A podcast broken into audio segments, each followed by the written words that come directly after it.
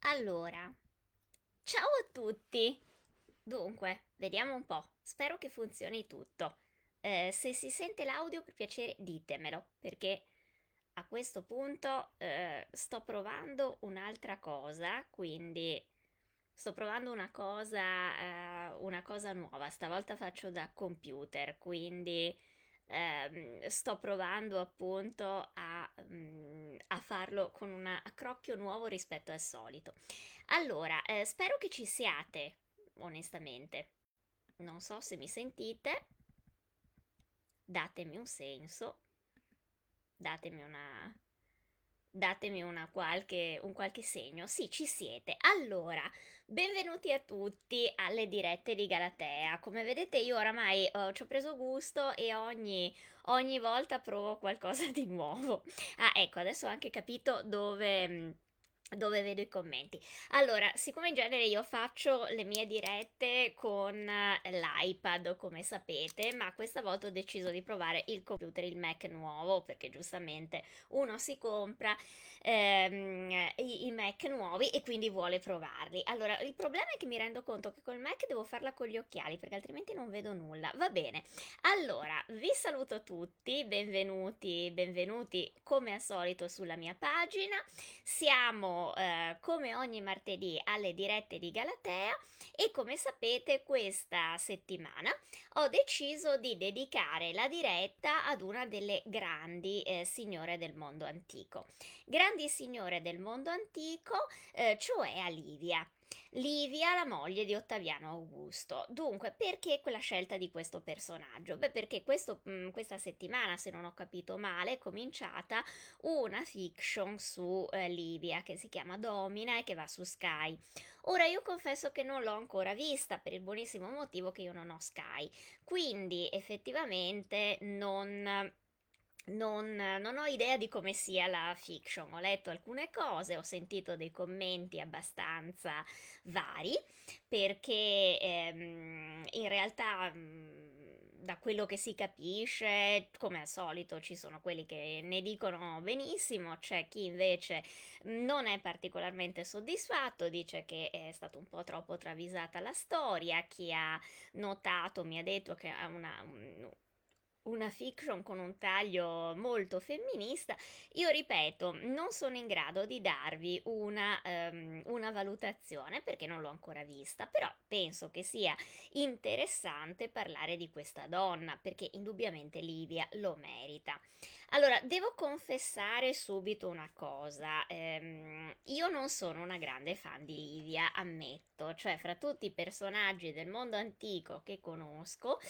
e ah, fra tutte le donne del mondo antico che anche conosco, onestamente confesso che eh, ce ne sono che mi sono molto molto più simpatiche, ecco, ma è una mia posizione personale. Le riconosco di essere una grande donna, le riconosco di essere una donna che ha mh, indubbiamente segnato un'epoca, poi devo essere sincera, anche di quel periodo forse ho delle, per- delle, mm, dei personaggi che amo di più. Però, come dire, eh, non si può prescindere dal raccontare la storia di Livia, anche perché è molto interessante, non soltanto per lei, ma perché ehm, in qualche modo, come al solito, permette di capire alcune caratteristiche della Roma di quegli anni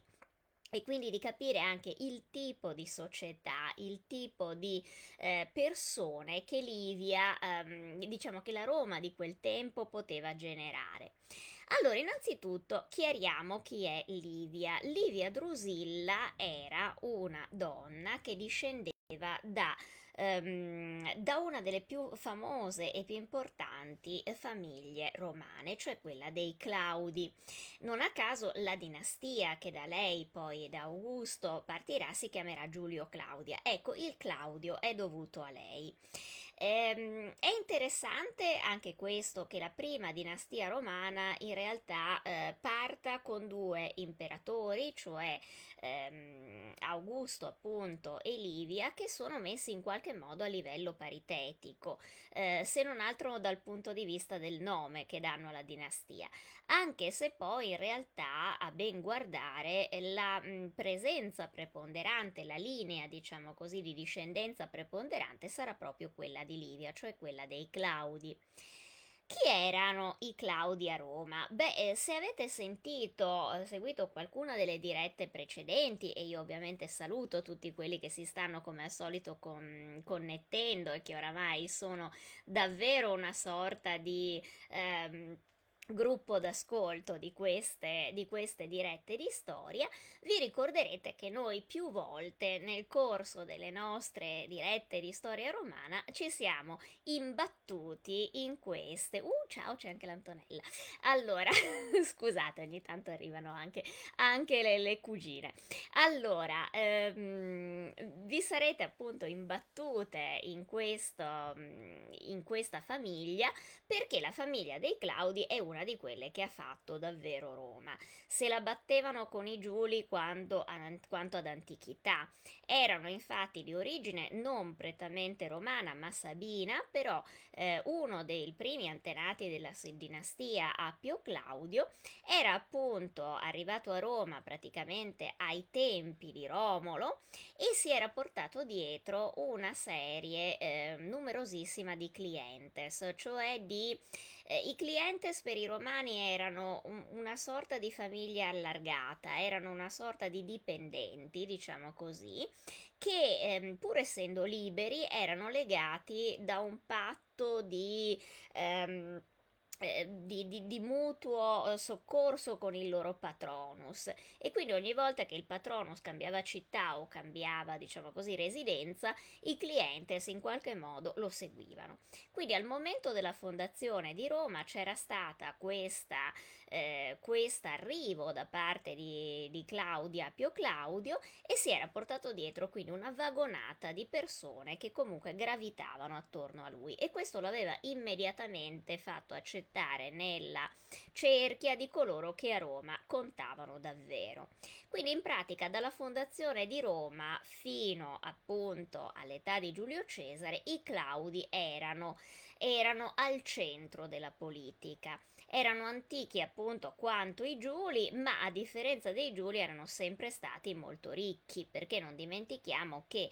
mentre la famiglia di Giulio Cesare, certo non dobbiamo pensare che fossero poveri, però ecco, non erano così incredibilmente ricchi, i Claudi invece avevano sempre coniugato la ricchezza e il potere. Praticamente non c'era stato un solo secolo a Roma in cui i Claudi non avessero dato consoli alla Repubblica e eh, al tempo stesso non si fossero in qualche modo eh, espansi anche economicamente in tutta Italia.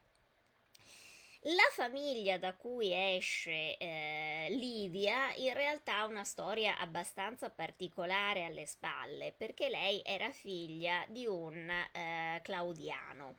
Claudiano che in realtà è adottato nella famiglia, lui veniva dalla famiglia dei Drusi e non a caso la figlia poi prenderà il nome di Livia Drusilla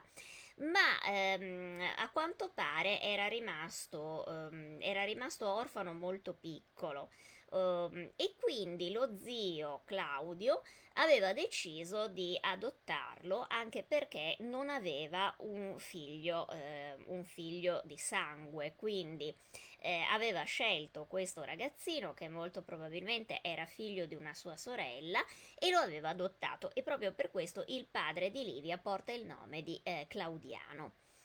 I Claudi eh, a Roma, tra l'altro, insomma, erano abbastanza famosi nell'età cesariana anche per essere stati ah, molto attivi all'interno del Partito Populares. Non dimentichiamo che il massimo esponente dei Populares dopo Giulio Cesare era stato appunto Claudio Pulcro, ovvero Claudio Pulcro, che era stato quel tribuno della plebe particolarmente irruento che prima aveva mandato in esilio Cicerone perché lo aveva accusato di aver ucciso fuori dalle regole, dalle leggi di Roma i eh, catilinari, in quanto aveva mandato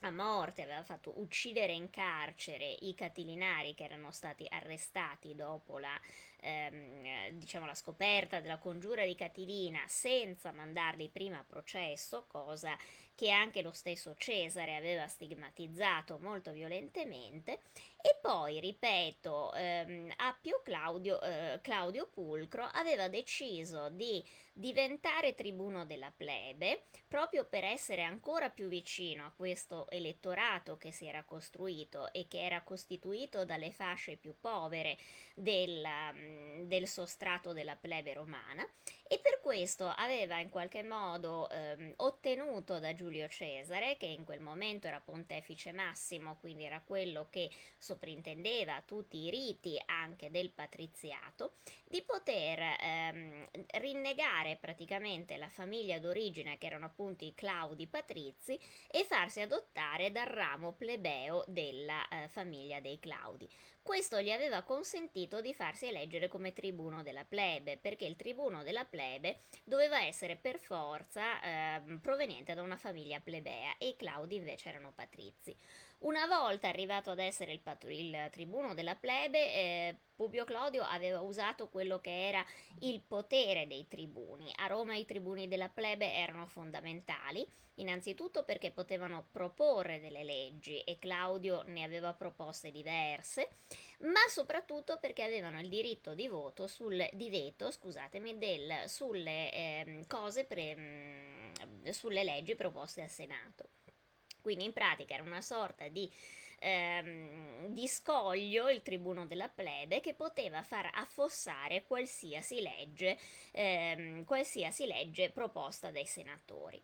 Eh, Claudio, Claudio, eh, Claudio, Pulcro era stato un personaggio molto sopra le righe, era diventato un personaggio anche scomodo a Roma perché aveva creato questi manipoli, queste, questi gruppi di persone armate che giravano con lui di notte, era un uomo che amava girare per i quartieri malfamati, che aveva tutta una serie di sgherri che tenevano sotto controllo eh, appunto anche la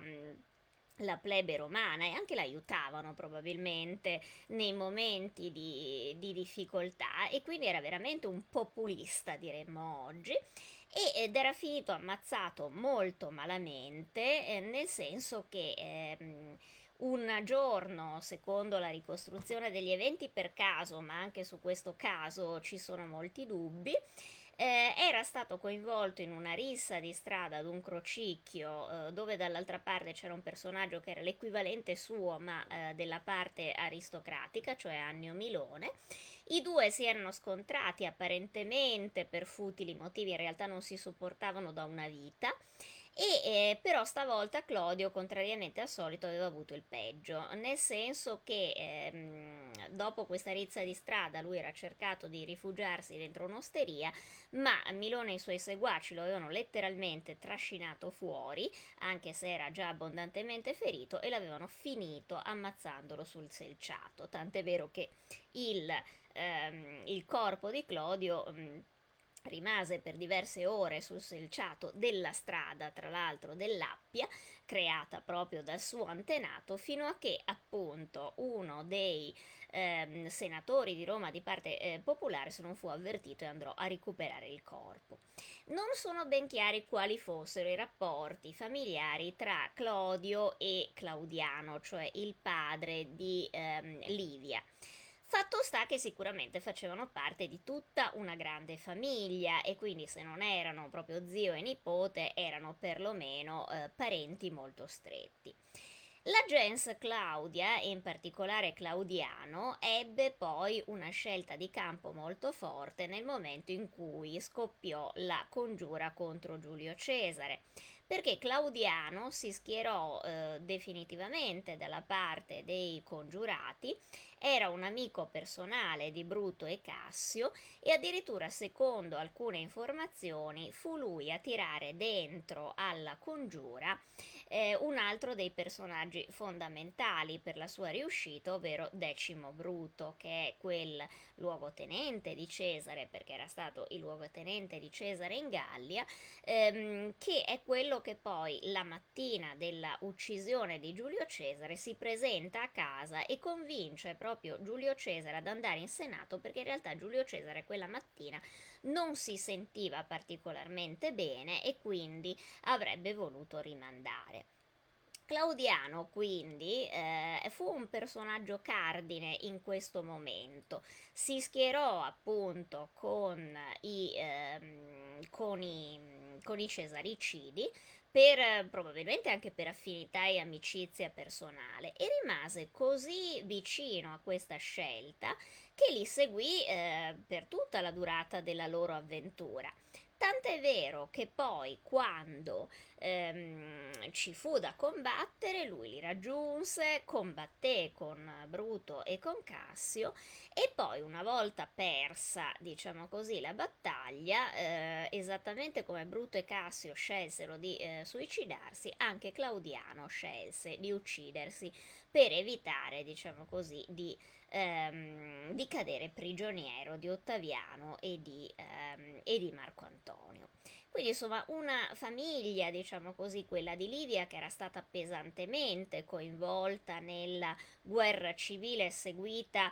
alla, all'uccisione di Giulio Cesare. Eh, Livia nel frattempo eh, che cosa faceva? Beh, innanzitutto eh, per, per, l'epoca cesariana era cresciuta tranquillamente all'ombra di questa famiglia aristocratica, la quale, come ogni famiglia aristocratica che si rispetti, le aveva trovato anche un marito degno del suo status. Livia era molto ricca e il prescelto, anche probabilmente per far rimanere questa enorme ricchezza nella disponibilità familiare, era un cugino, cioè Tiberio Claudio Nerone, che faceva sempre parte della eh, famiglia dei Claudi. Era una persona molto più anziana di Livia, era probabilmente quasi, eh, com, diciamo così, coetaneo del padre, ma questo per la nobilitas romana non era una cosa strana i matrimoni a Roma erano matrimoni sostanzialmente combinati. Quindi mh, mm, non è strano che insomma una figlia da- venga data molto giovane, come doveva essere Livia, che forse aveva 15 o 16 anni al massimo, venga data in moglie ad un uomo parecchio più anziano e anche che in qualche modo faccia parte della sua stessa gens. Eh, il matrimonio di Contiverio evidentemente non fu un matrimonio d'amore, ma Livia da questo punto di vista mh, mm, ci si assoggettò come era richiesto a tutte le ragazze della Roma bene di quell'epoca. E nacque immediatamente un figlio che prenderà il nome del padre e si chiamerà Tiberio. Eh, sul secondo figlio invece di questa coppia, o meglio sul presunto secondo figlio di questa coppia, ci sarà molto e molto da chiacchierare. Perché nel frattempo che cosa è successa nella storia di Roma?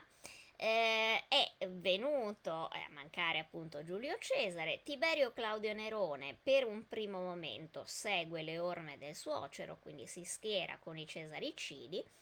e poi, diciamo così, ehm, si schiererà, eh, comunque rimarrà eh, vicino probabilmente a Marco Antonio. Quindi resta per un certo periodo impossibilitato a tornare a Roma perché su di lui pende una condanna. Ehm,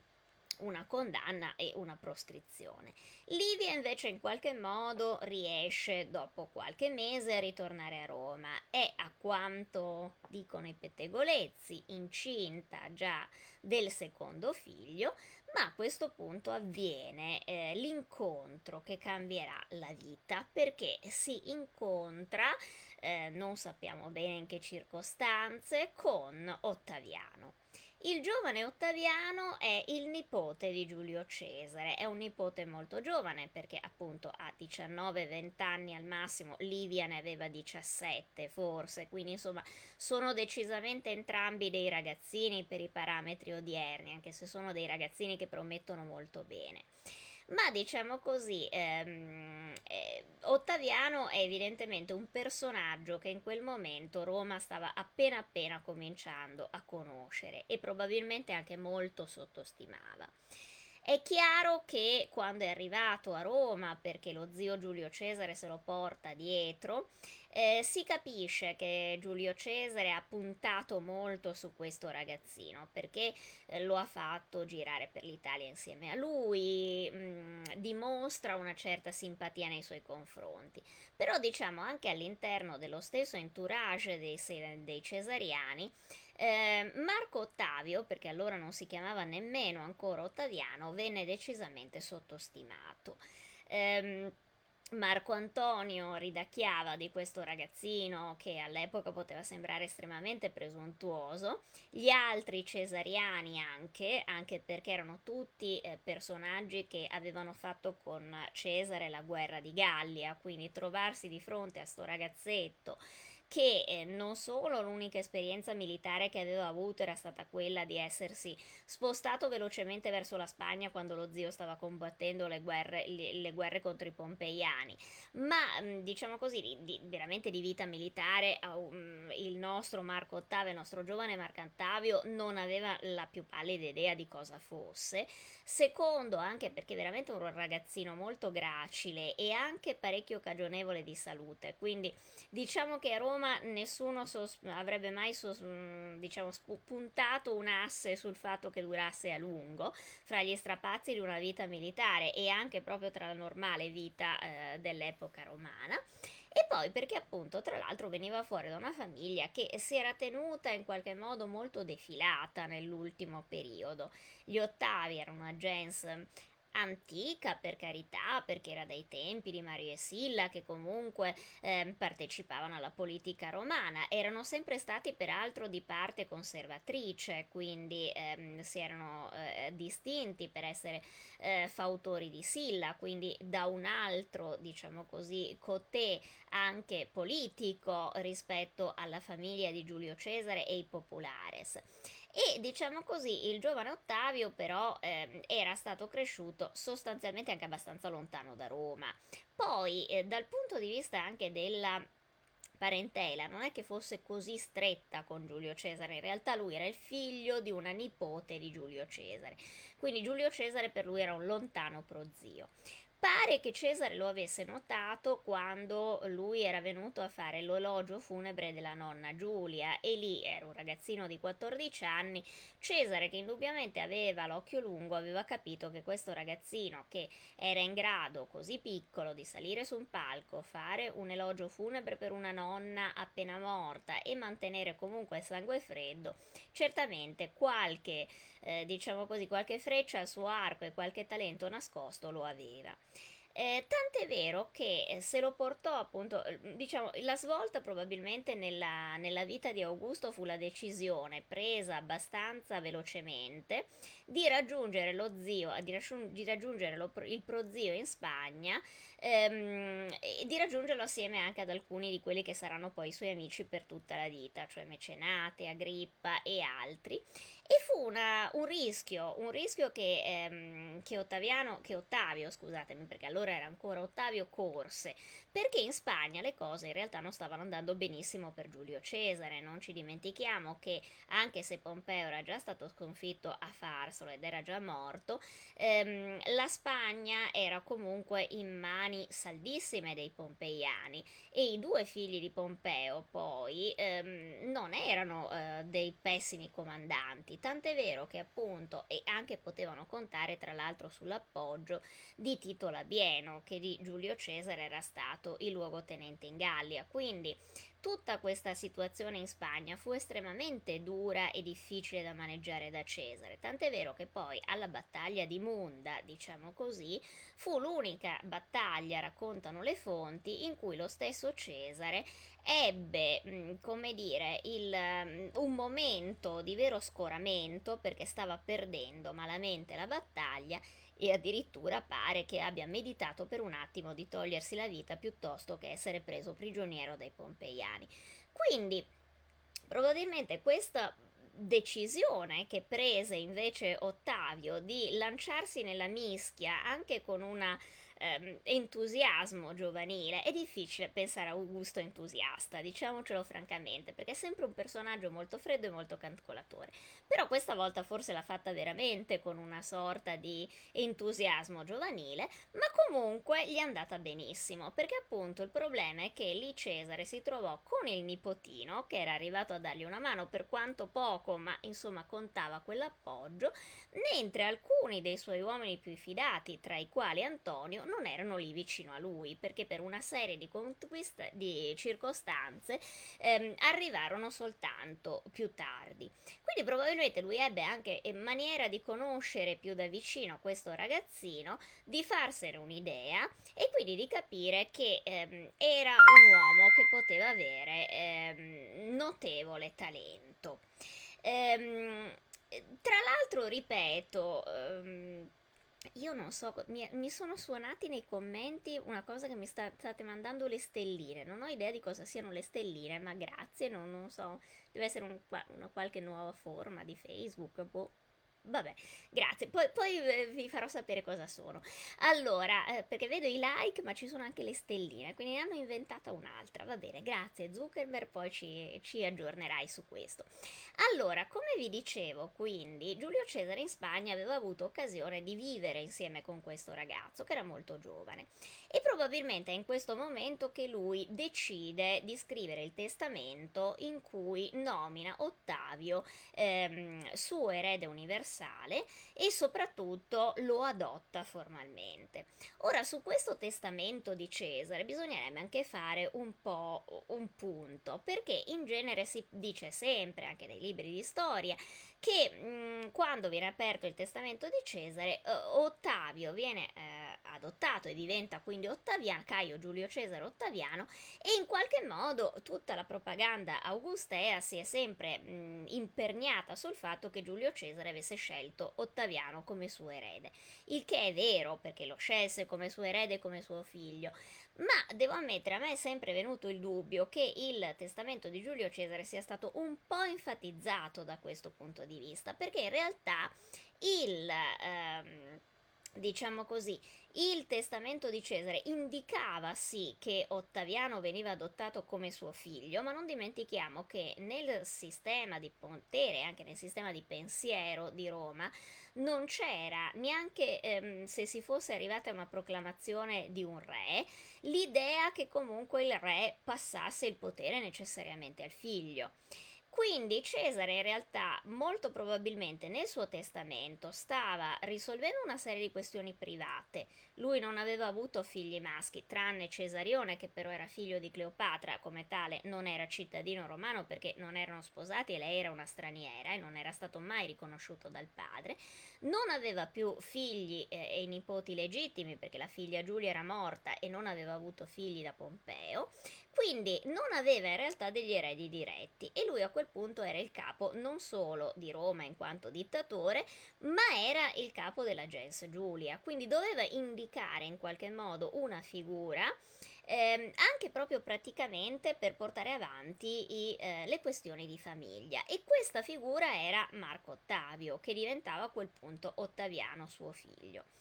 Io non so quanto questa eh, indicazione di una filiazione, questa adozione, fosse intesa perlomeno in quel momento da Cesare anche come un'investitura politica. Primo perché secondo me lui il testamento lo ha scritto perché ovviamente non poteva lasciare, diciamo così, cose in sospeso visto il ruolo che lui aveva a Roma ma ehm, pensava probabilmente di avere ancora molti anni, quindi prima molto probabilmente pensava di potersi mh, ben eh, in qualche modo eh, occupare dell'educazione anche di questo ragazzino. Eh, e quindi piano piano fargli poi scalare anche tutto quello che era il complicato cursus, cursus honorum dei, dei romani. E poi perché appunto secondo me in realtà da quello che leggiamo nel testamento di Cesare era un testamento fondamentalmente molto privato, cioè legato appunto a questioni di famiglia, questioni ereditarie, al consolidamento di un asse ereditario, tant'è vero che nello stesso testamento venivano nominati altri due eredi, minoritari rispetto ad Ottaviano, ma eredi, che sono Lucio Pinario e Quinto Pedio, che sono due assolute nullità. Cioè, eh, veramente fino a quel momento avevano avuto eh, dei ruoli molto molto marginali, avevano soltanto il, ehm, la, la, fortuna di essere gli altri due nipoti di Giulio Cesare, un po' più vecchi di Augusto, ma diciamo così, eh, non erano mai stati presi neanche lontanamente in considerazione, nemmeno all'interno della cerchia dei eh, cesariani. Eh, Quinto Pedio era stato con, con lo zio Giulio Cesare in Gallia, Lucio Pinario comunque era stato stato, ehm, aveva avuto degli incarichi eh, politici, però voglio dire all'interno della cerchia dei cesariani contavano come il due di picche, perché quelli che invece emergevano come possibili eredi di Giulio Cesare in quel momento, anche eredi politici, dopo che Labieno aveva cambiato, cambiato diciamo così, fronte, non erano certo Lucio Pinario e Quinto Pedio, che appunto erano due assolute, due di picche, ma ehm, erano piuttosto Marco Antonio e Lepido. Quindi Cesare in quel momento veramente sembra aver scritto questo testamento, almeno questa è la mia ipotesi, poi eh, per carità altri studiosi non sono assolutamente eh, d'accordo su questa interpretazione, ehm, sembra essere eh, essenzialmente una questione privata, cioè lui sta mettendo a posto, sta, sta sistemando gli affari della gens Giulia. E per la gens Giulia avere un figlio di Giulio Cesare adottato è importante e in qualche modo per avere fi- tre figure di riferimento, cioè Ottaviano, eh, Quinto Pedio e Lucio Pinario, che sono comunque membri della gens, perché sono in ogni caso i nipoti di Giulio Cesare, visto che l'altro eh, lontano nipote, che era forse quello che lui preferiva, cioè Sesto Giulio Cesare,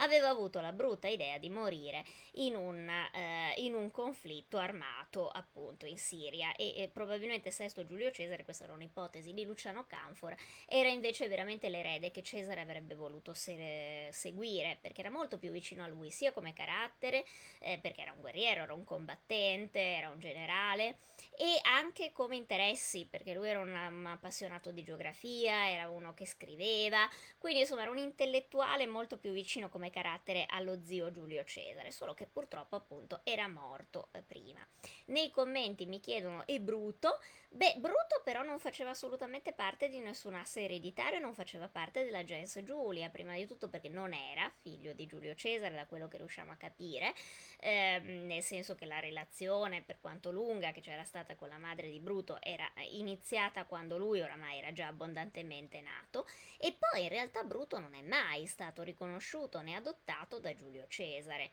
Eh, Giulio Cesare salvò sempre questo ragazzo, se lo portò dietro e, e lo coinvolse all'interno della sua cerchia. Per carità, era, mm, era in qualche modo eh, sempre ben accetto nella casa di Cesare, anche perché bene o male c'era cresciuto insieme a Giulio Cesare ma eh, non ci fu mai l'idea che, eh, Giulio, che, Bruto potesse mai entrare a far parte della casata dei Giuli, anche perché, diciamo così, lui faceva parte di una famiglia che aveva tutt'altre, eh, tutt'altre inclinazioni, era portato alla parte conservatrice, era, una, era il genero di Catone, ehm, di Catone Luticense, quindi insomma, e poi comunque, ripeto, i Bruti facevano parte di un'altra grande gens ehm, e quindi non avrebbe nemmeno mm, accettato di farsi adottare da un Giulio, un Bruto, non avrebbe molto senso. Allora, ehm, quello quindi che diciamo è che il giovane Ottavio, eh, quando arriva sulla scena politica, nessuno si aspetta che abbia... Eh, Beh, diciamo, nessuno si aspetta che resti vivo a lungo, un po' perché appunto era rinomato per avere una pessima salute, ma eh, Ottaviano è uno di quelli che hanno una pessima salute di ferro, cioè che sono sempre lì lì che sembra che stiano per morire e in realtà invece eh, poi raggiungono anche delle età ragguardevoli. Ma soprattutto perché nessuno pensava che questo ragazzino, che in sostanza fino a quel momento non si era segnalato per nulla, che non aveva nessuna esperienza politica nessuna esperienza militare e aveva anche poca esperienza di Roma, sarebbe riuscito in qualche modo a sopravvivere in quella fossa di leoni che era Roma normalmente e che lo era ancora molto di più in quel momento in cui eh, si stava veramente ribaltando il mondo dopo la congiura eh, di Giulio Cesare. Ora, che il giovane mm, Ottaviano abbia subito mostrato di avere dei dentini molto aguzzi, questo è vero, perché nel giro di un paio d'anni si capisce subito che sarà giovane, sarà come dire, tanto apparentemente mingherlino, ma ha lo sguardo del piragna, perché non solo appunto riesce a far fuori i eh, cesaricidi, e non era una cosa così scontata, ma riesce anche, prima con un astuto colpo di mano, ad approfittare del fatto che i due consoli muoiono. E su uno dei due il dubbio è che lui ci abbia anche messo una mano personale per farlo morire un po' prima ehm, perché i due consoli in carica muoiono mentre stanno cercando di, ehm, di combattere contro Antonio. Perché allora il momento in cui eh, muore Giulio Cesare è veramente una sorta di Big Bang della storia romana, succede di tutto. Allora Antonio ad un certo punto si ribella perché hanno, in, un momen- in, un primo momento lui ha cercato di tenere Roma calma, per cui ha concesso un'amnistia ai cesaricidi. Poi in qualche modo se ne pente perché si rende conto che i cesaricidi... Ehm, che i cesaricidi eh, sono pericolosi perché sono ben ammanicati dentro la società romana, quindi se questi non vengono fatti fuori, il rischio è che veramente si rimangino Roma, cioè se la sbranino loro. Quindi quando il nostro amico Decimo Bruto viene nominato proconsole per la Gallia, cosa che per lui era un po' tornare a casa perché era stato anni con Cesare in Gallia ed era il trionfatore dei Veneti, Antonio non ci sta e quindi prende i suoi uomini e lo va ad assediare a Modena. Il problema è che questo mette in estremo imbarazzo eh, lo Stato romano, perché in realtà eh, Decimo Bruto era stato legalmente nominato proconsole della Gallia, quindi Antonio viene addirittura nominato, viene addirittura decretato nemico dello Stato. E i due consoli, uno dei quali è Auleo Irzio, che è l'altro grande, ehm, grande collaboratore di Giulio Cesare, quello che ha finito in pratica il debello civili per Giulio Cesare e che è stato in parte l'editore del, eh, del debello gallico, quindi neanche un personaggio proprio secondario, va, combatte contro Antonio, vince contro Antonio sul campo di battaglia, ma ci resta. Perché? muore sul campo. L'altro console viene ferito. Non si capisce quanto gravemente, perché all'inizio sembra che sia gravissimo, poi in realtà dopo un paio di giorni pare che stia bene. A quel punto il giovane Attiviano che è arrivato con i suoi uomini, che si è comprato, che si è assoldato con i suoi soldi, perché lui è l'erede, è l'erede dei Giuli, quindi oramai ha un, un potere anche economico notevole, va a trovare questo console che pareva essere in ripresa dalle ferite, ma stranamente dopo che Augusto l'è andato a trovare, questo schiatta. I cattivi storici dell'antichità lasciano intendere che in realtà Augusto, o meglio Ottaviano, abbia contribuito a questo omicidio, a diciamo a far fuori questo console, anche perché a quel punto Roma si trova in una situazione veramente pericolosa, si trova senza consoli perché sono morti tutti e due sul campo, si trova senza consoli con, Otta- con Antonio che è in rotta, ma insomma Antonio è sempre pericoloso e peraltro sta andando verso le Gallie per ricongiungersi con Lepido, che è l'altro ex, eh, diciamo, luogotenente di Giulio Cesare, e a quel punto Ottaviano, diciamo così, fa un vero e proprio colpo di mano, perché si fa nominare console, anche se ha 19 anni, quindi è troppo, eh, troppo giovane per aver fatto qualsiasi tipo di curso sonorum, cioè lo fanno console perché non c'è nessun altro, e gli mettono vicino il cugino Quintopedio, che era famoso, la, la, famosa scartina di cui si parlava prima, cioè che sì, per carità, era stato anche lui un luogotenente di Cesare in Gallia, ma diciamo francamente non è uno di quelli che rimaneva, che rimaneva né particolarmente nella memoria, il quale, povero Quintopedio, però era quello che era un po' più vecchio di, eh, di Augusto, aveva un minimo anche di esperienza della della gestione dello Stato, per quello gliel'hanno messo accanto, perché cioè, non puoi nominare padrone, del, padrone di Roma un ragazzo che praticamente ha, non ha neanche finito le scuole per, nostra, per, il nostro, diciamo, per il nostro sistema di pensiero. Gli mettono vicino Quinto Pedio, il quale però, diciamo così, eh, ha anche questo la brutta idea di morire. Questa volta pare che mo- morte naturale, pare che il povero Quintopedio sia morto per lo stress, perché trovarsi console in mezzo a questo enorme casino deve avergli veramente, mh, mm, come dire, eh, fatto partire le coronarie, per cui in realtà muore a metà del suo mandato e Augusto Re e eh, Ottaviano, io continuo a chiamarlo Augusto, ma eh, in realtà Ottaviano, resta quindi solo al potere. E a questo punto c'è la grande genialità di Ottaviano che eh, s- eh, decide di fare un patto con Marco Antonio. Quindi rivolgia di nuovo la situazione perché pareva che i due fossero decisi a scontrarsi e fossero destinati a scontrarsi, invece riescono a trovare un modo per ehm, fondare quello che sarà poi il secondo triunvirato in cui ci saranno appunto Antonio, Ottaviano e Lepido che nel frattempo aveva le sue armate in Gallia e si era schierato assieme ad Antonio. Quindi in qualche modo viene formato questo triunvirato assolutamente in maniera inopinata, perché fino alla settimana prima nessuno sapeva che, co- che ci sarebbe stato, neanche probabilmente i tre triunviri, e invece una settimana dopo è un, ta- un patto che prende vita. E, eh, e, anche lì Ottaviano si dimostrerà veramente un genio della realpolitik perché non solo riesce eh, con una mossa inaspettata a farsi considerare innanzitutto pari da Lepido ed Antonio, che come abbiamo visto erano uomini di enorme esperienza eh, sia politica che militare rispetto alla sua, ma anche e soprattutto in quel momento avevano le legioni, cioè che non era secondario, ma soprattutto si dimostra eh, incredibilmente spregiudicato perché pur di riuscire a stilare questo patto eh, e quindi a saltare, diciamo, fa un salto dello squalo, verrebbe da dire per usare una terminologia delle serie TV, ehm, decide anche di sacrificare tutti quelli che lo hanno aiutato a scalare il potere e il primo a farne le, ehm, diciamo così, a farne le spese sarà il povero Cicerone, il quale si è esposto moltissimo contro Antonio. I due non si potevano sopportare già da prima, ma in questo caso Cicerone ci ha messo il carico proprio sopra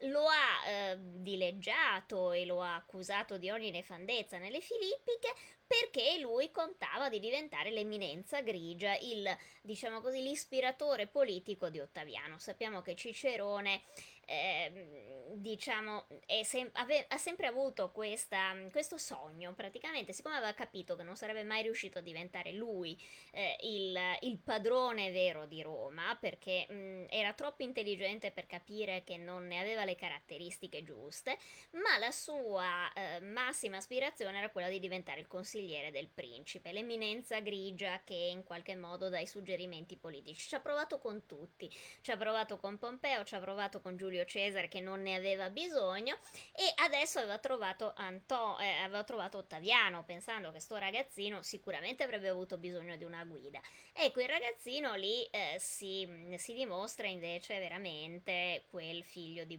buonissima donna che poi il nostro amico Ottaviano è, perché non ci pensa tre secondi netti a eh, consegnarlo ad Antonio. Antonio vuole la testa di Cicerone perché è stato attaccato in pubblico, è stato veramente riempito di fango, perché poi insomma diciamoci francamente, le Filippiche sono bellissime da leggere perché le ha scritte Cicerone, ma sono delle cose immonde quello che viene raccontato su Antonio, viene creato proprio la leggenda nera di Antonio, viene creata da Cicerone, quindi insomma che Antonio ce l'avesse a morte con Cicerone era comprensibile e quindi eh, Antonio chiede la testa di Cicerone e Ottaviano risponde accomodati pure e gliela dà. E infatti il povero Cicerone ci perde la testa e anche gli tagliano la lingua per esporla eh, sui rostri come punizione. Quindi eh, voi vi immaginate eh, questa situazione e capite che il nostro Marco Antonio è riuscito ad arrivare in qualche modo in una posizione di, di potere, ma il piccolo Ottaviano ha dimostrato di essere decisamente una buona lana. Cosa succede dal punto di vista personale intanto nella vita di Ottaviano? Ottaviano era sposato, era già sposato con una donna che si chiamava Scribonia, che faceva parte di una buonissima famiglia della nobilitas romana e che peraltro era anche incinta. Ehm, ad un certo punto, però, nella vita di Ottaviano succede quello che noi potremmo chiamare forse l'unico colpo di testa nella vita di un uomo che ha sempre ragionato con una freddezza assoluta. Almeno così ce lo raccontano parte delle fonti antiche, cioè pare che una sera ad una cena, non sappiamo bene a casa di chi, il nostro giovane Ottaviano, che ripeto, aveva 21 anni, quindi insomma era comunque un ragazzino per i parametri di oggi, e la nostra giovane Livia, che era appunto anche lei una ragazzina, forse neanche ventenne, e eh, peraltro già madre di un figlio ed incinta di un altro, si incrociano e qui le fonti antiche dicono che scoppia un incredibile colpo di fulmine, cioè i due si guardano e capiscono di essere fatti uno per l'altra. Effettivamente fatti uno per l'altra lo erano, perché due personaggi più freddi, più calcolatori di loro, è difficile trovarli stor- nella storia. Erano veramente due anime gemelle da questo punto di vista. È difficile capire se è stato davvero un colpo di fulmine, perché c'è da dire che eh, è un colpo di fulmine molto ragionato. Allora, Ottaviano era diventato l'erede di Giulio Cesare, l'erede assoluto a quel punto, perché un cugino era morto, Quinto Pedio, l'altro gli aveva lasciato una carta in bianco dicendo tieniti pure i soldi, io vado a fare il governatore in Livia, quindi ehm, in qualche modo era l'erede di un enorme patrimonio, perché poi Giulio Cesare si era arricchito indecorosamente durante la, parti- la, la mm, la, la campagna di Gallia. Poi, diciamo così, aveva incamerato anche eh, beni di congiurati, di proscritti, quindi insomma era, erano enormemente lievitate le sue fortune personali. E non dimentichiamo che a Roma i soldi sono potere, perché le cariche vanno comunque, eh, vanno comunque retribuite pagate e, mm, e vanno anche comprate. Il mercato dei voti è notevole e poi perché insomma lui deve pagarsi, ha dovuto pagarsi anche parte dei suoi eserciti, perché appunto all'inizio lui non era console, non era nulla, quindi ha assoldato con le proprie finanze personali parte dei suoi legionari. Dall'altro, diciamo così, eh, ed era un personaggio emergente sulla politica, perché evidentemente cominciava a capirsi che sarebbe stato uno dei padroni di Roma. Mentre i Claudi, eh, appunto, hanno dalla loro il fatto che hanno un enorme patrimonio, davvero sterminato, anche molto più grande di quello dei Giuli, quindi insomma non è che proprio non giochiamo sulle stesse grandezze, i Claudi sono molto più ricchi, ma hanno bisogno di rientrare a questo punto nel gioco politico, perché come abbiamo visto sia il padre di Livia sia il marito di Livia, Tiberio Claudio Nerone, avevano scelto però il cavallo sbagliato su cui puntare, loro erano veramente molto compromessi con i cesaricidi e con coloro che avevano perso. Per cui a questo punto è anche possibile che sì, per carità, Ottaviano e Livia si saranno guardati e avranno detto, eh, insomma, eh, diciamo così che ci piacciamo molto. Però sicuramente il matrimonio, per come viene organizzato, può essere solo frutto di un accordo politico all'interno della gens dei Claudi. Perché, ripeto, Livia era sposata, ma non era solo sposata, era anche incinta, per quello che ne sappiamo del secondo figlio. E ehm, il marito in realtà avrebbe potuto non soltanto, diciamo così, prenderla molto male eh, se lei avesse avuto una liaison con il giovane Ottaviano, ma avrebbe anche potuto opporsi perché era il marito a Roma che doveva concedere il divorzio. Invece non fa nulla di tutto questo. Addirittura dalle fonti dice che non solo eh, concede a Livia immediatamente il divorzio, e un divorzio che è un divorzio particolare perché lei incinta quindi eh, non, non, sarebbe stato possibile, cioè si passa sopra anche a tutta una serie di consuetudini religiose, avrebbe dovuto aspettare di partorire, poi di avere un periodo e poi di poter eh, convolare a nuove nozze. Invece Tiberio Nerone decide di eh, concedere il, il divorzio a sfrombattuto e addirittura, secondo le fonti, accompagna Livia all'altare mh, con il nuovo marito. che Ottaviano. Quindi insomma tutto questo fa presumere che oltre ad un possibile colpo di fulmine, che per carità magari ci fu, ci fu un accordo fra grandi famiglie che decisero chiaramente di fregarsene eh, di tutte le consuetudini, anche proprio religiose, e di celebrare questa alleanza che consentiva ad Ottaviano di mettere le mani su un ulteriore enorme patrimonio e consentiva ai Claudi, sacrificando il matrimonio di Livia con Tiberio Nerone, ehm, di rientrare nel grande gioco eh, appoggiati dall'uomo che stava diventando il padrone di Roma. In tutto questo, i due che si trovano in mezzo, loro malgrado, sono i due figli che stavano nascendo in quel momento. Scribonia, la moglie di Ottaviano, era incinta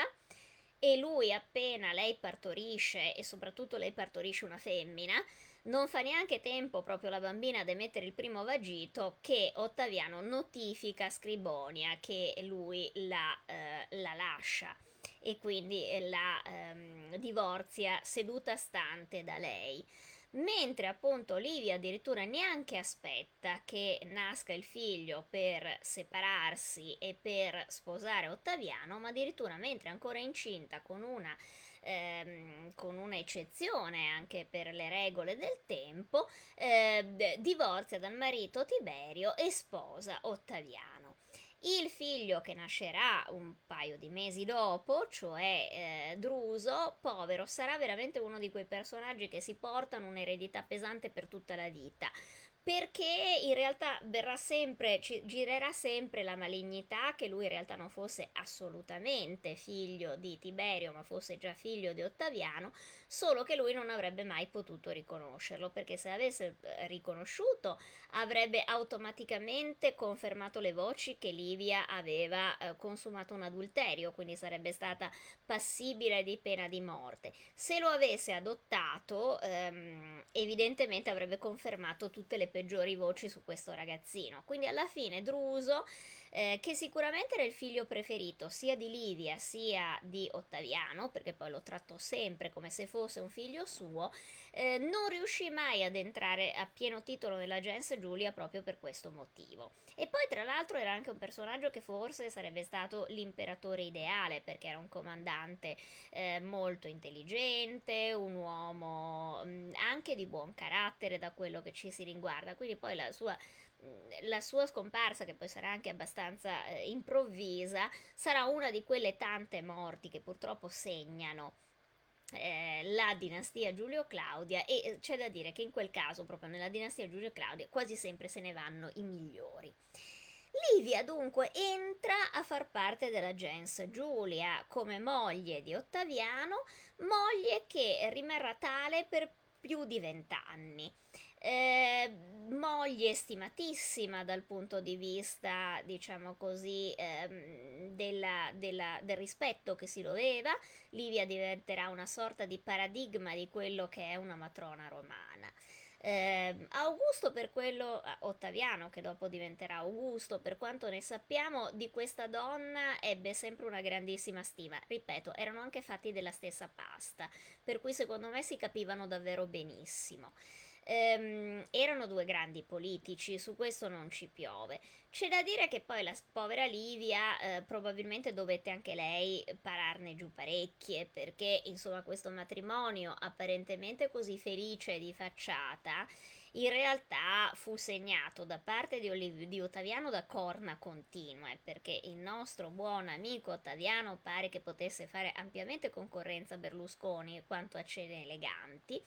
e addirittura le malignità dicevano che a un certo punto Livia divenne quasi l'organizzatrice delle corna del marito perché gli, pre- gli presentava lei le giovani fanciulle che lui amava amava frequentare. Quindi, insomma, il nostro eh, Ottaviano, diciamo così, quando vedeva una donna non capiva niente, spesso anche con delle situazioni abbastanza antipatiche, perché diciamo così, ehm, gli costò per esempio un'amicizia molto importante, quella con Mecenate, che era sempre stato il suo organizzatore culturale, l'inventore in pratica dell'età augustea, perché Mecenate è quello che poi scopre tutti i poeti, li mantiene, li organizza, eh, fa loro diventare, fa diventare loro questi grandi cantori di questa epoca d'oro. In pratica è lo spin doctor di Augusto dal punto di vista della politica culturale e che ad un certo punto romperà i rapporti malamente con Augusto perché Augusto si era portato a letto la moglie. Ehm, quindi voglio dire, non è che proprio Augusto eh, da quel punto di vista ci andasse molto leggero, ecco. Eh, anche sulla figlia Giulia ci furono delle pesanti insinuazioni perché si, dice, si, diceva che il padre l'avesse molestata, quindi voglio dire non era un personaggio così simpatico Augusto. Livia certo eh, accettò tutto questo, minimizzò sempre, anche perché aveva forse lei un grande progetto in testa, cioè quello di aprire la via del potere e del trono ai suoi figli. Dunque, Augusto e Livia non ebbero mai figli, non si è mai capito perché, cioè fossero una coppia completamente sterile. Molto spesso in età antica capita che magari i figli non diventino grandi o che ci sia una serie di aborti. Per Livia e Augusto proprio sembra che proprio non riuscissero assolutamente ad avere, ad avere eh, prole assieme ma diciamo così Livia aveva chiara l'idea di mettere al potere uno dei due figli che aveva avuto dal primo matrimonio, cioè Tiberio e mm, probabilmente più Druso che Tiberio, che era il suo preferito, ed era anche il preferito di Ottaviano. Ma ahimè appunto Druso muore molto, eh, molto velocemente e inaspettatamente. Muore anche l'altro eh, ideale eh, erede che Ottaviano voleva avere, cioè Marcello, che era il figlio di primo letto di Ottavia, che era la sorella maggiore di Augusto. Sì, lo so che vi state perdendo nelle, eh, nelle genealogie, ma la famiglia Claudio è così. Allora, Ottavio e Ottaviano sono i due fratelli. Ottavia si è sposata in prime nozze con Claudio Marcello ed ha avuto un giovane, un figlio, un ragazzino che lo zio eh, adorava. E adorava a tal punto che gli aveva fatto promettere in moglie e poi gli aveva fatto sposare la figlia Giulia, quindi le era che questi due cugini in qualche modo convolassero a nozze e fondassero una nuova dinastia che a quel punto sarebbe stata praticamente tutta Giulia perché ehm, sarebbe stata lì sarebbe stata di due rami comunque eh, discendenti dai Giuli. Marcello muore però che ha 17 anni improvvisamente qualcuno, eh, qualche storico antico cattivo, dice che Livia ci abbia messo la mano, però diciamo così che de- su questa donna Livia aleggia sempre eh, questo spettro eh, che lei abbia in qualche modo favorito le morti di tutti gli eredi eh, che mm, rischiavano di portare via il posto ai figli.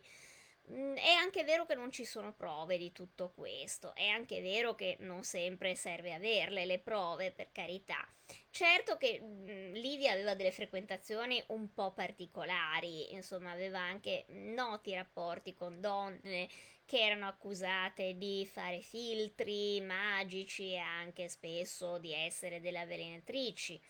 Per cui insomma aveva tutto un, cote, un, un, un circolo di persone attorno che non erano proprio così, eh, così per bene. C'è da dire che ehm, non abbiamo prove per dire che Livia sia stata in realtà mai eh, realmente responsabile di tutti gli omicidi o le sfortunate coincidenze che accaddero agli altri presunti eredi. Certo è che lei era un personaggio eh, fondamentale alla corte, eh, che lei tenne comunque eh, per tutti eh, gli anni in cui stette sposata con Augusto ehm, un potere incredibile, se non altro di soggezione nei confronti del marito. Ripeto, il marito eh, le chiedeva spesso consiglio, l'ascoltava erano una coppia abbastanza, come dire, legat- legatissima, se non più dal punto di vista sessuale, sicuramente dal punto di vista politico, ecco, ed erano entrambi molto pericolosi. C'è anche da dire che eh, sulle malignità degli antichi storici pesa anche il fatto che appunto Livia era una donna e quindi probabilmente il fatto che questa donna in ogni caso fosse perfettamente in grado di occuparsi di politica a molti storici romani eh, che diciamo così sono molto maschilisti non poteva andare bene, quindi lasciare intendere che comunque lei avesse a che fare con tutte queste morti che per carità erano comunque in linea con quelle che erano le caratteristiche dell'epoca in cui si moriva molto giovane e spesso per delle cose assolutamente assurde oggi ehm, potrebbe anche, anche essere stato una sorta di malignità gratuita nei confronti di Livia. Certo che lei spianò la strada a Tiberio in ogni maniera,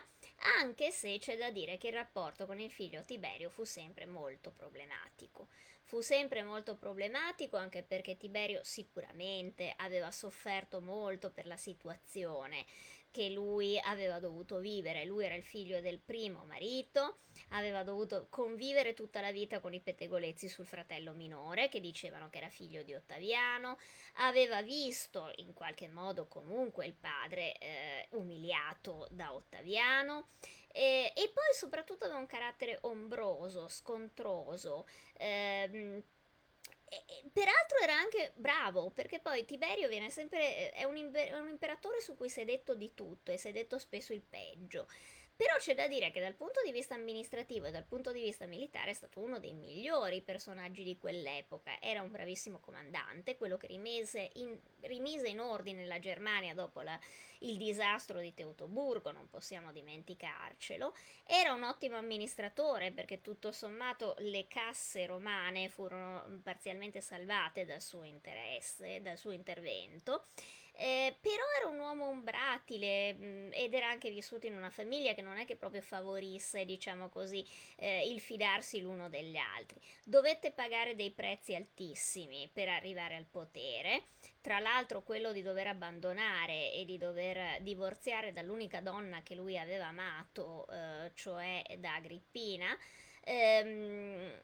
che, che, lui fu costretto appunto a lasciare, eh, scusate, da, da Vipsania, che, che lui fu costretto a lasciare perché doveva sposare Giulia, la figlia di Augusto. I due non si sopportavano, cioè proprio era una cosa a pelle, non si potevano vedere, quindi davvero fu un matrimonio assolutamente, eh, come dire, infelice sotto tutti i punti di vista e portatore di infelicità, perché poi eh, si mh, mm, portò Giulia a tentare una cosa che poteva essere una congiura e, ehm, e poi a finire morta, a finire eh, in esilio a Ventotene e poi a morire malamente. Quindi voglio dire, è stata anche una famiglia famiglia che è stata veramente funestata da lotte intestine incredibili, da incredibili disgrazie perché ehm, i nipoti che Augusto via via nomina suoi eredi muoiono tutti. Appunto, gli storici dicono perché Livia li faceva fuori, ma in realtà no, era anche per una questione proprio di, di di scarsa igiene, di, di, di, incapacità dell'epoca anche e di capacità proprio igieniche dell'epoca, per cui si moriva molto facilmente, tranne l'ultimo Agrippa postumo, che era l'ultimo figlio di Giulia e di Agrippa, e che invece lì eh, ebbe proprio una, una vita infelice. Non capiamo bene perché, nelle fonti si lascia intendere che forse avesse qualche turba mentale, fatto sta che il nonno Augusto su indicazione probabilmente Lissi di Livia lo esilia e lo nasconde in qualche modo come se questo ragazzo avesse, fosse veramente un problema. E eh, poi quando fa un tentativo di riavvicinarsi a questo ragazzo eh, Augusto muore e lascia scritto a quanto pare nel testamento comunque lascia come ultima volontà ehm, ma anche lì non sappiamo quanto mediata appunto da Livia, il fatto che venga ucciso immediatamente subito dopo di lui. Quindi ehm, è veramente una famiglia brutta quella Giulio Claudia, cioè ci sono delle tragedie in mani, sono proprio delle tragedie del potere. E al centro di tutte queste tragedie del potere c'è lei, c'è Livia, che alla fine ce la fa a mettere sul trono Tiberio. Ma paradossalmente, quando diventa la madre dell'imperatore, piano piano perde il, il suo grandissimo ascendente. Allora, Ottaviano Augusto quando muore addirittura fa una cosa assurda per, nostri, eh, per il nostro modo di, di pensare, adotta nel testamento Livia cioè la moglie diventa sua figlia che sembra una mossa cervellotica, ma in realtà era il modo per preservarla assolutamente, perché così lei diventava finalmente non la sua vedova, ma la sua erede e faceva parte della famiglia Giulia. E quindi in qualche modo era tirata fuori da tutti i problemi di potere. Perché lei era al tempo proprio l'unico modo per nominarla erede assoluta del marito, perché le, do- le mogli a Roma avevano scarsa possibilità di intervenire sugli affari dei mariti, ma le figlie invece sì. Diventa Livia Augusta, quindi, e ha eh, questa meravigliosa situazione di essere anche la madre di Tiberio. Il problema è che dopo i, i, rapporti con Tiberio si guastano, si guastano perché lei è abituata ad esercitare il potere, Tiberio oramai è un uomo e vuole esercitarlo per conto suo, anche perché era passata una vita all'ombra di Augusto e non aveva intenzione di passare il resto della vita all'ombra della mamma. Quindi che cosa succede? Che lui eh, si, si, cerca di smarcarsi da questa madre così ingombrante. I due probabilmente vengono anche a, delle, a, degli scontri veri e propri e si chiudono in una totale indifferenza, tant'è vero che addirittura quando Olivia starà male il figlio neanche si muove da Capri per venirla a trovare e ehm, addirittura quando morirà le farà l'ultimo sgarbo di non permettere che venga nominata Dea come il marito eh, ci vorrà il nipote, il nipote Claudio per farla scendere e diventare anche lei una dea vera e propria come Augusto era già. Quindi insomma una donna che ha esercitato un grandissimo potere, un potere superiore forse a quello che qualsiasi altra donna a Roma aveva avuto prima di lei. È una politica estremamente accorta, una donna molto intelligente, certo, non è simpatica, con tutta la buona volontà Livia non è simpatica, proprio perché ha questo fondo di estrema freddezza. Eh, c'è da dire che è una donna sotto certi aspetti eh, che mh, mm, è trasgressiva perché non risponde nostre, alla nostra idea di femminilità, alla nostra idea un po' arcaica forse di femminilità. Cioè una pessima madre ed è forse anche una pessima amante, non, al contrario di Cleopatra che ha tutte e due le cose. Eh, è una donna molto portata per il potere, forse per questo fu una compagna perfetta per Augusto, perché ripeto, i due erano insieme una macchina da guerra. C'è da dire che fu molto anche punita, perché poi in realtà, come si vede, quando pensava di aver ottenuto quello che forse era lo scopo della sua vita, cioè mettere al potere il figlio Tiberio, Tiberio non la non le fu poi così vicino e non la ripagò forse come lei si aspettava che facesse. Quindi alla fine lei si ritorce anche contro. È una figura molto tragica quella di Livia, devo dire. Ehm, è una donna che sotto certi aspetti, come si dice in Veneto, te fa un fiantin pecà. Cioè, perché ti rendi conto che comunque ha combattuto una vita affrontando delle situazioni terrificanti, perché diciamo così ha avuto una vita terrificante dal punto di vista delle tragedie, dal punto di vista anche della gestione del potere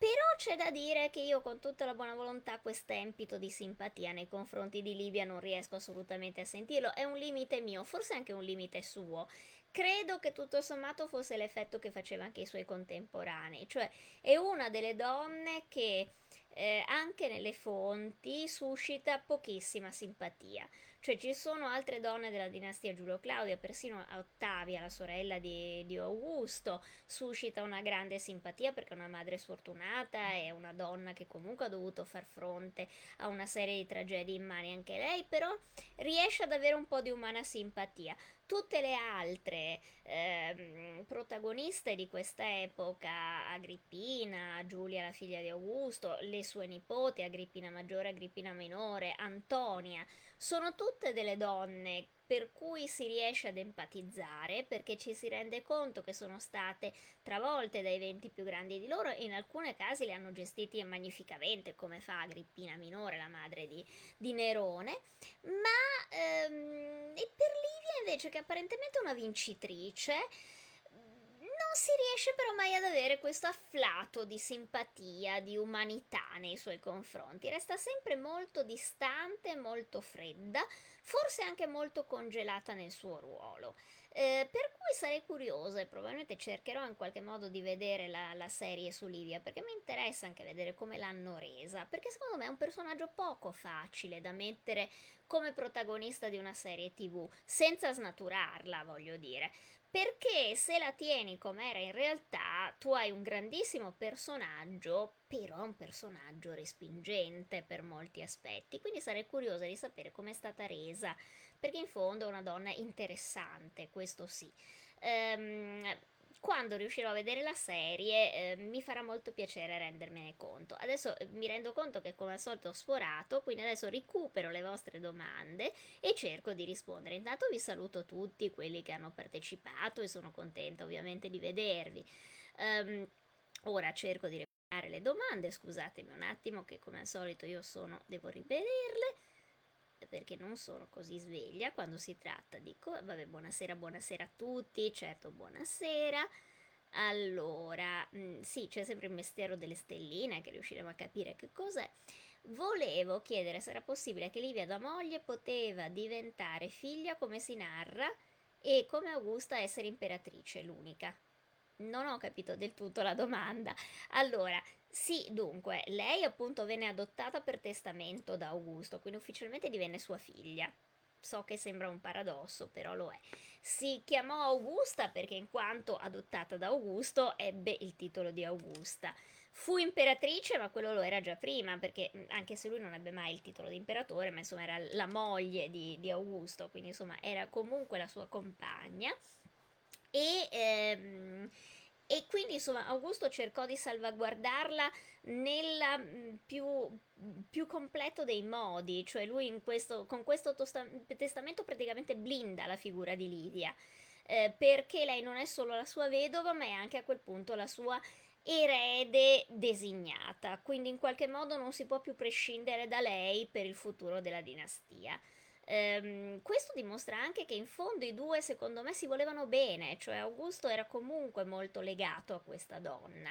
al di là del fatto che insomma l'abbia sempre tra- abbondantemente tradita, ma per la morale dell'epoca probabilmente questo non era considerato, era considerato molto normale, quindi non, non era considerato un'offesa verso la moglie. Ecco. Livia poi incarnava veramente molto bene quelle che erano tutte le caratteristiche della, della, della matrona romana, quanto poi questa cosa corrispondesse realmente al suo carattere, quanto invece fosse uno schermo un po' ipocrita per tenere il potere non lo sapremo mai. Certo che ehm, è indubbio che i due fossero legatissimi e fossero considerati una cosa sola. Eh, quindi il legame c'era, è difficile capire con due caratteri del genere, perché sono due caratteri estremamente difficili da capire e da maneggiare, come poi si declinasse nella pratica questo amore. Cioè sono una coppia che indubbiamente ha funzionato bene, anche se non, nessuno riesce a capire esattamente come alle volte. Brutto abbiamo risposto. Ehm, dunque, ma Augusto amava Livia? Ecco, mh, mm, sì, io credo di sì, solo che poi sai, quando si parla di amore, ognuno ha il suo modo di amare le persone. Secondo me loro, se non si amavano, si incastravano perfettamente bene, ecco. Cioè, questo forse è una forma d'amore. Erano due anime molto simili. Ecco, e forse si capivano per quello. Barbara Facchini, ciao Barbara, peraltro, ehm, alla mia prima liceo tra le letture estive ho dato Cesare. Bene, così eh, se, se eventualmente mi odiano fammelo sapere. Allora, mh, mm, l'Elena, allora che bello il martedì con la lezione di storia, grazie. Eh, beh, mi sono laureata in contemporanea, ma la storia romana è sempre bella, raccontata da te, piacevolissima. Sì, dai, la storia romana è bellissima, vi prego. Dunque, mm, Scusate che mi sono persa un po' di roba perché come al solito poi scorro e non vedo le cose. Ehm, chissà come sarebbe andata se Ottaviano non avesse avuto accanto mecenate da Grippa. Beh, senza Grippa sarebbe andata male, perché diciamocelo francamente, è quello che gli vince le battaglie, cioè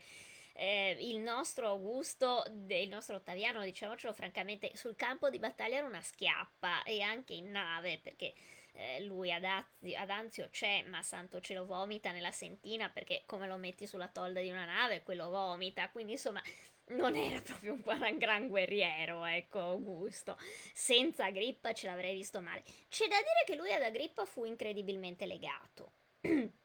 cioè veramente pensava di farne anche lì il suo erede e gli fece sposare la figlia proprio perché voleva in qualche modo eh, farlo entrare a tutti i, i livelli nella famiglia. Anche lì Augusto è strano perché poi ha queste amicizie che durano una vita e quindi probabilmente era anche un uomo che riusciva a legare a sé le persone, anche se quando ce lo raccontano ci sembra sempre un blocco di ghiaccio.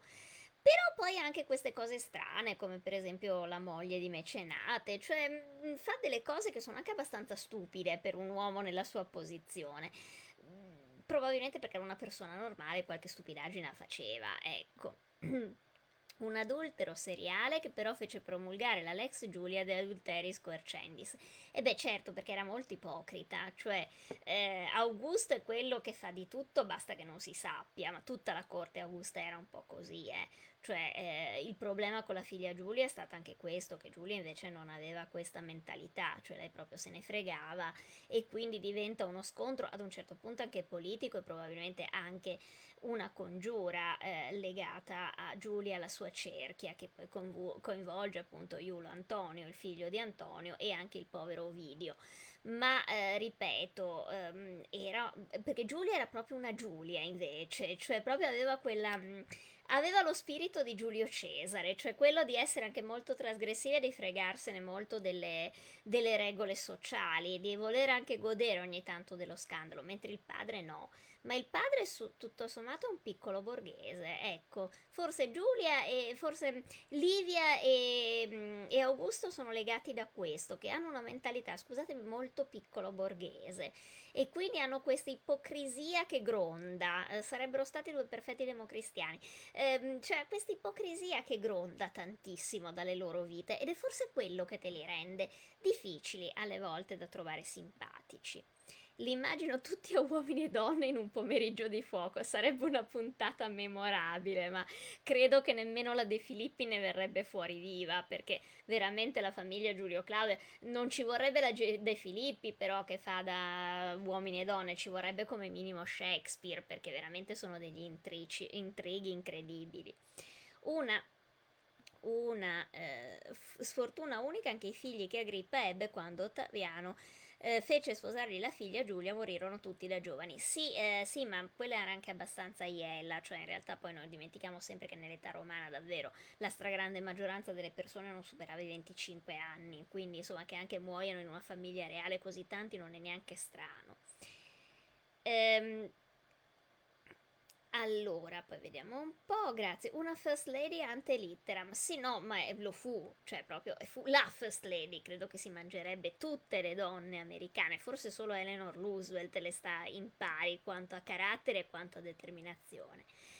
Ehm, la serie TV suggerisce che dietro la volontà di mettere al trono uno dei due figli si celasse la sua vera intenzione, restaurare la res pubblica. Quanto c'è di vero in questo?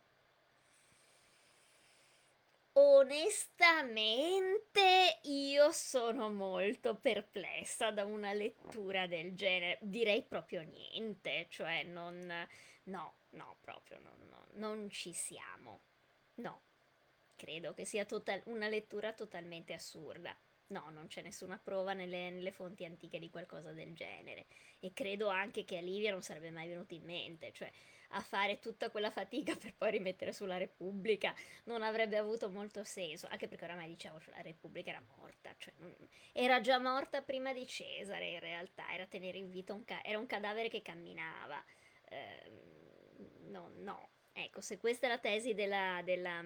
della serie, penso proprio che sia molto campata per aria. Allora, mh, dirette Galatea indipen- dipendente, che bella cosa, quindi ho anche degli addicted. Va bene, grazie, sono felicissima di avervi qua. Se Giulia fosse stata un uomo, ed eh, sì, mh, però voglio dire, anche come donna ci ha provato parecchio, però poverina è una delle figure più tragiche, forse, dell'intera dinastia Giulio-Claudia Giulia. Io l'amo moltissimo. Ehm, la trovo veramente una figura interessantissima. Allora, una diretta molto interessante sulla figura di Livia, grazie, sono contenta. Poi io avevo visto qualcuno che mi chiedeva, ma non riesco a ritrovare il commento, per cui forse l'ho saltato, mi chiedeva di fonti, quali sono le fonti sulla vita di Livia. Noi abbiamo, ehm, beh, abbiamo ovviamente le fonti antiche, cioè abbiamo, abbiamo Tacito, abbiamo Svetonio, abbiamo eh, qualcosa in Cassiodione, abbiamo degli accenni, eh, soprattutto in Tacito, diciamo così, che è la fonte principale. Eh, certo che eh, le vite delle donne romane, anche delle imperatrici, si ricostruiscono sempre in parallelo con quelle dei loro mariti, dei loro figli, quindi non è che c'è una biografia di Livia come possiamo per esempio trovare quelle di Plutarco per gli uomini, però diciamo così ne viene fuori un bel ritratto dalle varie fonti.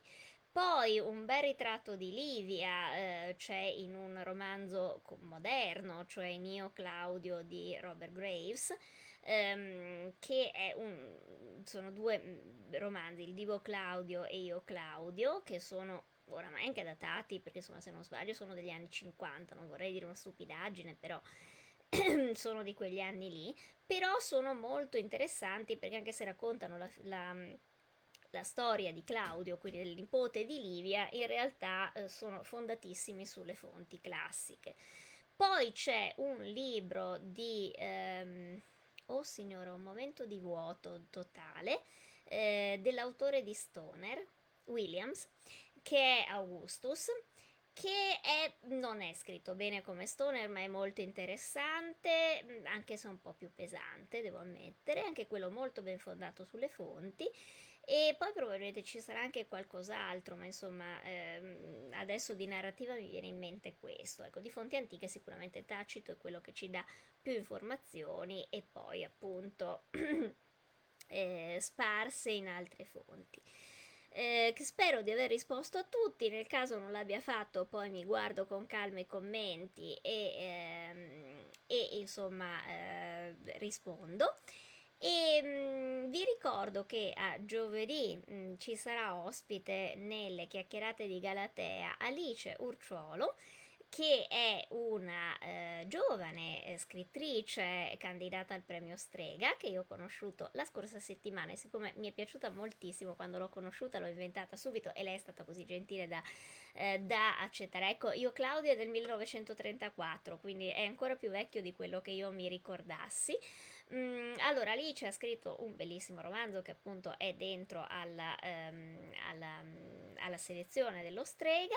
e eh, tra l'altro è anche sceneggiatrice televisiva perché ha eh, sviluppato per Netflix, se non mi sbaglio, Scam Italia. Quindi eh, ha raccontato questa storia eh, nel suo romanzo che si chiama Adorazione, che è una storia di ragazzini contemporanei che però si svolge appunto nell'agropontino e che in qualche modo eh, ripercorre e ripropone il tema del patriarcato e del fascismo eh, che ancora pesa purtroppo molto sulle nostre vite, anche la storia di un femminicidio, nel senso di una ragazzina che è stata uccisa e di una serie di personaggi che eh, devono fare i conti con questo. Quindi ce l'avremo giovedì con ospite anche una collaboratrice di Classic Alt che eh, mi aiuterà a fare l'intervista, quindi vi invito tutti a seguire le chiacchierate di Galatea giovedì e poi noi invece per le dirette di Galatea ci vediamo come al solito la prossima settimana martedì. Non ho idea di che cosa parlerò, ma qualcosa lo trovo nel frattempo. Nel frattempo, se qualcuno vede Livia, mi fa sapere com'è questa serie perché io non riesco ancora a vederla visto che non ho Sky. Allora, vi saluto e vi ringrazio di tutto. Bacioni bacioni bacioni e ci vediamo prestissimo. Ciao ciao ciao! Adesso devo capire come chiudere però. Ah, ecco qui. Eh, sapete, dal computer non è così facile. Ciao a tutti!